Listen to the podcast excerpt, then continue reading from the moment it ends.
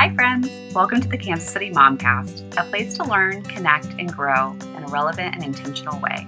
We're your hosts, Sarah and Megan. Join us as we interview experts in the field and hear from local moms just like you. This is a podcast for Kansas City moms by Kansas City moms. We know that your time is precious, and we're grateful you've chosen to spend some of it with us. Thank you for being a part of the Kansas City Mom Collective community.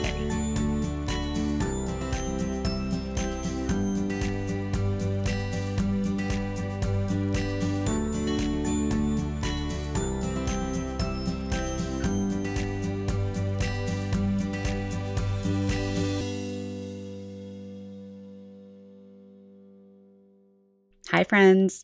Today we're visiting with Dr. Jessica Parrott, a board certified and fellowship trained maternal fetal medicine physician with HCA Midwest Health. We will be talking all things pregnancy age 35 and beyond. The age median for having babies has increased over the years, and our conversation today aims to educate our listeners on this topic. Personally, I know I learned a ton that I did not know before this interview. Dr. Parrott has specialized training in obstetrics and experience care- caring for women who may have complicated or high risk pregnancies. She's an active member with the Society for Maternal Fetal Medicine, the American Institute of Ultrasound and Medicine, and a fellow with the American College of Obstetricians and Gynecologists. And with that, let's get started with our interview.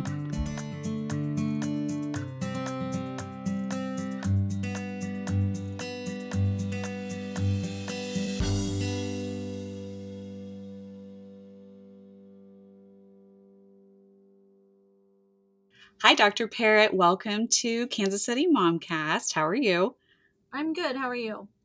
We are just dandy. We are excited for this topic today um, as it is becoming more and more relevant um, as lots of women are waiting to have kids until later. So, we're discussing childbirth and pregnancy after 35. So, what are the risk factors that a woman should consider when getting pregnant after 35?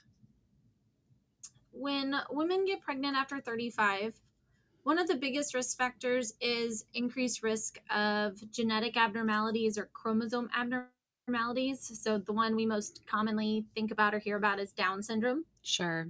Um, the reason for this is women are born with a certain number of eggs, and those eggs age with us. So, the older we are, the older those eggs are. And so, then when it comes time to fertilize an egg and form a baby, there's increased risk that problems could go awry during all of the very meticulous, organized events that have to happen for a baby to be made. Sure, sure. So what what is kind of magical about the number 35 or is this based on the, or does this vary based on the mother's health and circumstances?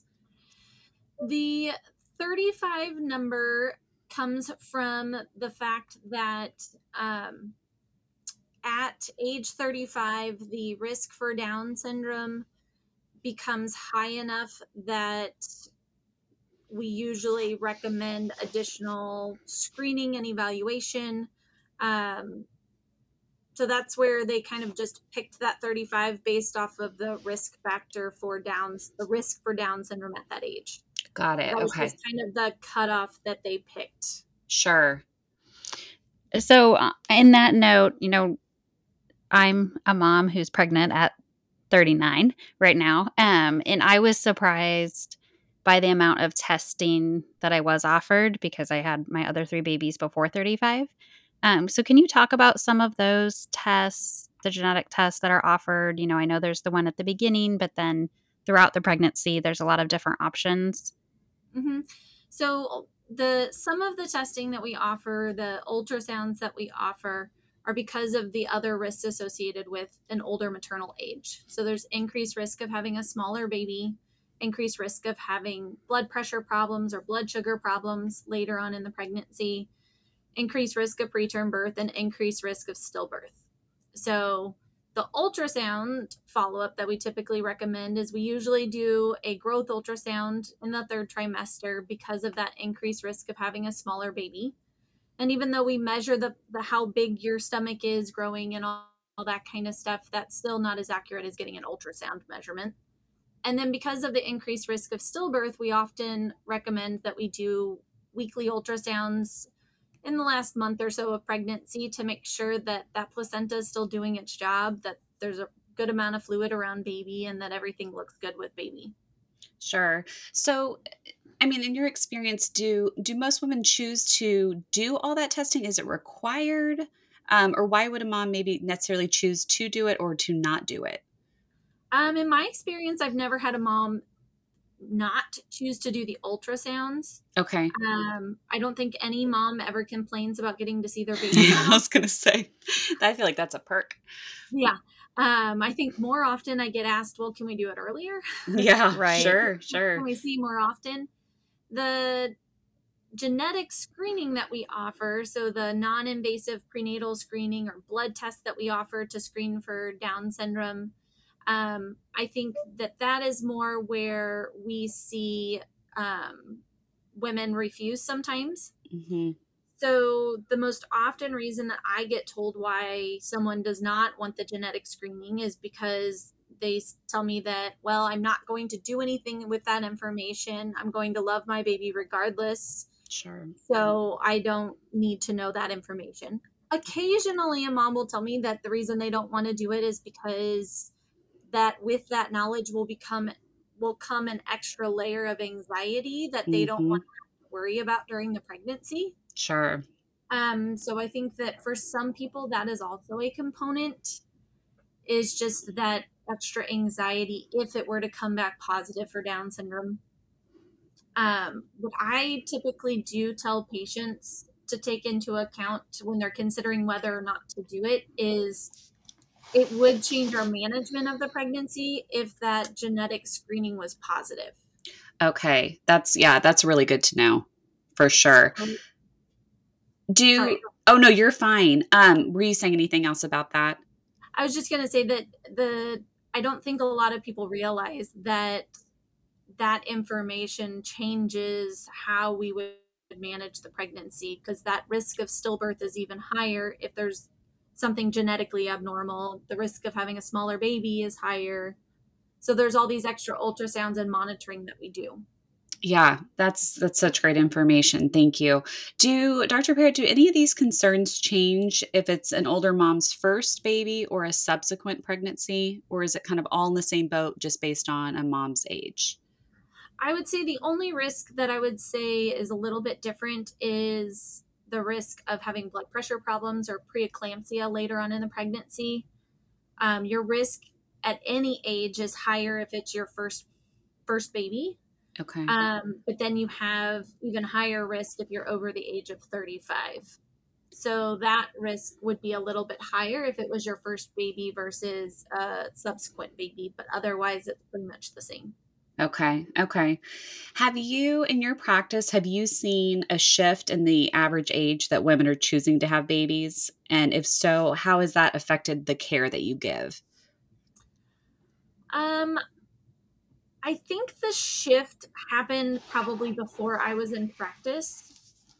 Um, so I'm only out a few years, and I would say that probably that big shift in from like early 20s to mid 20s to now being more 30s and even some 40s Mm-hmm.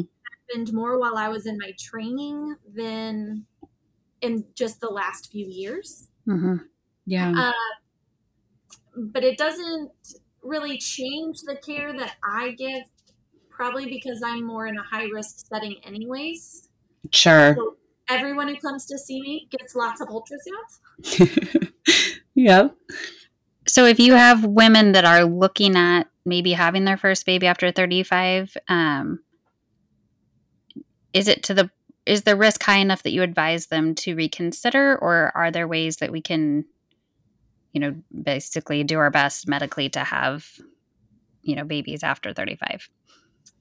Um, I would never tell a woman to reconsider having children just because they were over the age of 35.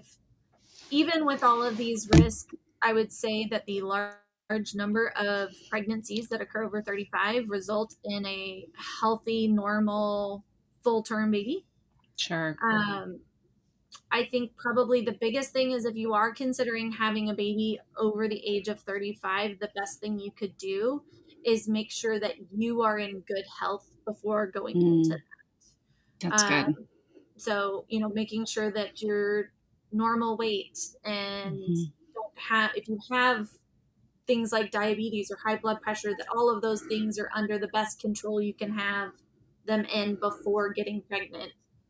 Um, so just kind of maximizing your chances of having a healthy pregnancy. Yeah. Okay. And then from a, you know, just an additional question from postpartum perspective, you know, women who are recovering, you know, from labor and delivery after 35 versus maybe a 25 year old, um, Mhm. what are the differences you see there? That's a good question. Um, I don't know that I've ever noticed specific differences. I would say that, and this is more even coming from my own experience. Um, I just had a baby. I squeezed my last baby in right under before 35 by like a couple months. it still Um, counts, right? Oh yeah. it does still count. It does still count. Just like we consider you advanced maternal age if you turn 35 while you're pregnant. So even if you were 34 when you got pregnant, if you Mm. turn 35 before you deliver, we still treat you as if you're 35. Um, but yeah, we're, we're really kind sometimes. I know, right? I always start off by saying, so we have some very unkind words that we call women who are 35. I know, no, ki- no Yes. kidding. I apologize for those. Um, but even for myself, the difference between when I was in my late 20s having a baby to, you know, 34 having a baby, I think the biggest difference is it takes you a lot longer to snap back. Yeah. Um, I feel like the fatigue affects you a lot more Mhm. and the lack of sleep affects you a lot more. Yeah. You just don't have as much energy as you did when you were in your 20s. Yep. Um, so that's probably the biggest thing. So not so much like medical and physical and that kind of stuff, but I think just Day to day. You're, Yeah. you're, you're, you're not 25. You don't have What? What? you know? So It's I think terrible. that's probably the biggest thing is the the lack of sleep definitely affects you a lot more and you just don't have that energy you used to. Yeah, no, that that that makes unfortunately that makes a lot of sense. Um, okay, Dr. Parrott can you think of anything else that would be good for a mom to discuss with her provider before deciding to get pregnant? Um, At the o- at the old age of actually- and 35? This isn't, and this isn't even so much specific to 30, being over 35. I think one thing that a lot of women overlook, regardless of your age, is there's lots of benefits to letting your doctor know that you're considering getting pregnant Mm. before actually getting pregnant Yes. um, because there are things that ideally we would like to talk to you about, like making sure you're taking a prenatal vitamin with folic acid before getting pregnant, Sure. that you're in good health, that if you have any medical problems, that they're well controlled so that you can have the best outcomes for your pregnancy that you possibly can. And then there's other things like there's some testing that we offer anybody, something called carrier screening, because there's certain types of diseases that you have to get an abnormal copy of a gene from both your mom and dad to have the disease Hmm. but any one of us could be a carrier for it, meaning we have one abnormal copy. So cystic fibrosis or sickle cell anemia are the examples I usually use because most people know of those. Sure. Um, but like for a Caucasian woman, one in 25 of us are walking around as carriers for cystic fibrosis. So if both me and my husband were a carrier for cystic fibrosis, there's a 25% chance that my child could be affected. Hmm. Okay. And knowing that before you get pregnant, especially since there are some dis- with certain types of diseases or for certain families, they may choose that that's too much of a risk for them. Yeah. That could change their opinion. So while that's not specific to being 35, it's definitely something that I think women should consider and think about before they get pregnant. So, okay, so you may you may have said this. So, let's say I have a risk, let's say and my husband and I we have a risk for cystic fibrosis because of genes. Is that risk the same before 35 as after 35? Yes. Okay. Okay, okay. Okay. Yep. It doesn't Interesting. it doesn't change. Okay. I didn't know if that like 20 spiked up. 25% with any pregnancy that you had. Okay. your child could have both abnormal copies and actually have the disease. Okay. That's great. Okay, I have one last question, um, both from personal experience. Um, back to kind of the genetic testing, we did the NIPT test, right, at Uh-huh. like 10 weeks. Um, in some of those tests, and then I feel like we've been offered many more um, that I didn't even know existed, or maybe they didn't exist 10 years ago when I had my first, but um, some of those are very accurate. Um, but there has been some news, I feel like lately in the last year of some of for some of the conditions, they're more diagnostic. So it's a, you know, one in X number of chance, which I'm sure is where some of the women, you know, decline because of the anxiety. Mhm. Um, so can you talk about like the purpose of some of those diagnostic tests that maybe don't predict with certainty and then is there lots of follow-up you can do to confirm Mhm. So, any of the blood tests that you were offered are all screening tests. The only two diagnostic tests I can do on your pregnancy and on your baby um, is via something called chorionic villi sampling. So, that's typically done in the first trimester, and that's where we take a sample from the placenta Mhm. and send it for testing, or through an amniocentesis, which is where the needle goes in the belly and we draw off fluid from around baby. Because just like we slough off skin cells, so does Mhm. baby. Ours are dead because they've been exposed to the air, and you know that's what protects us. But in utero, baby's skin is not quite like ours, in those cells that are sloughed off are still alive. So we're able to collect those baby cells from the fluid around baby and um, actually do diagnostic testing on baby cells. Hmm. So those are the only two diagnos truly diagnostic testing where I can give you a confident, accurate answer as to whether or not your baby has a certain condition, Mhm. um, at least within the limits of our current ability to test for things. Right. Um, the blood tests are all screening. Our best one that we have is the NIPT or non invasive prenatal testing. And what that does is it's actually looking at fragments of DNA that get released from the placenta out into your bloodstream. So it's actually Hmm. kind of an interesting technology. That's because- yeah it's amazing That's really cool. Yeah, it's looking at these fragments of DNA. And typically, what it's looking at is it's looking at chromosomes 21, 13, and 18 Mhm. having an extra copy of so three instead of two copies of any of those causes are they're the three most common for the most part chromosome abnormalities chromosome 21 having three copies of that that's what causes down syndrome Okay. the accuracy of that so if it comes back positive the chances that your baby actually has the disease is 95% Hmm. so for a screening test it's really really good Mhm. Yeah. If it comes back negative, the chances that your baby does not have Down syndrome is 99.9%.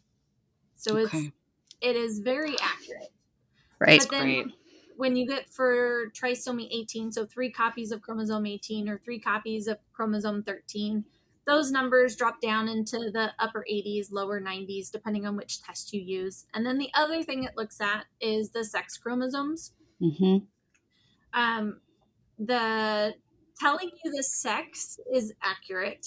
However, if there's something abnormal with the sex chromosomes, so like let's say it comes back saying that there's an extra X chromosome or an extra Y chromosome or something like that, those are not quite as accurate. Um, Mhm. You're more at like 60% accuracy with those. But those also typically are not, it's not a fatal diagnosis hmm there's not birth defects associated with most of those. right I think people don't worry about those quite as much. Interesting. So if that test comes back abnormal, that's when we would recommend one of those diagnostic testing to confirm that diagnosis. Sure. Okay. But not everybody opts to confirm it. right Mm-hmm. hmm it's amazing how with your first baby you're you're just so uh, naive to all this and then yes. if you're young and healthy and Yeah. It's so true. Well, and I think that's another thing that people don't think about. So we talk all the time about how, okay, you turned 35, your risk for Down syndrome is really high now. And, you know, that's when a lot of OBs start to really push, you know, really we should do some genetic screening. We should screen for Down syndrome, all this kind of stuff. Um, in my clinic, I push it on, you know, I don't push it, I offer it to everybody. Right. Because when you look at it, the large majority of women that have a baby with Down syndrome are actually under the age of 35 Mm-hmm. because more women under the age of 35 are having babies. Right. That makes sense. Yeah. So even though your individual risk is less, when you look at the general population, the majority of mm-hmm. women that have a baby with Down syndrome are in fact less than 35 years old. yeah. It's all perspective. Yes. Numbers and Yeah. yeah. So just because you're 20 or 21 doesn't mean that your risk is zero. True. Yeah. Interesting. Okay, Dr. Parrott, this has been wonderful. Thank you so much You're for all the information. And we will link to where our listeners um, can find you. And thank you so much for your time and your expertise and for caring caring for moms of Kansas City. You're welcome. Have a good day. You too.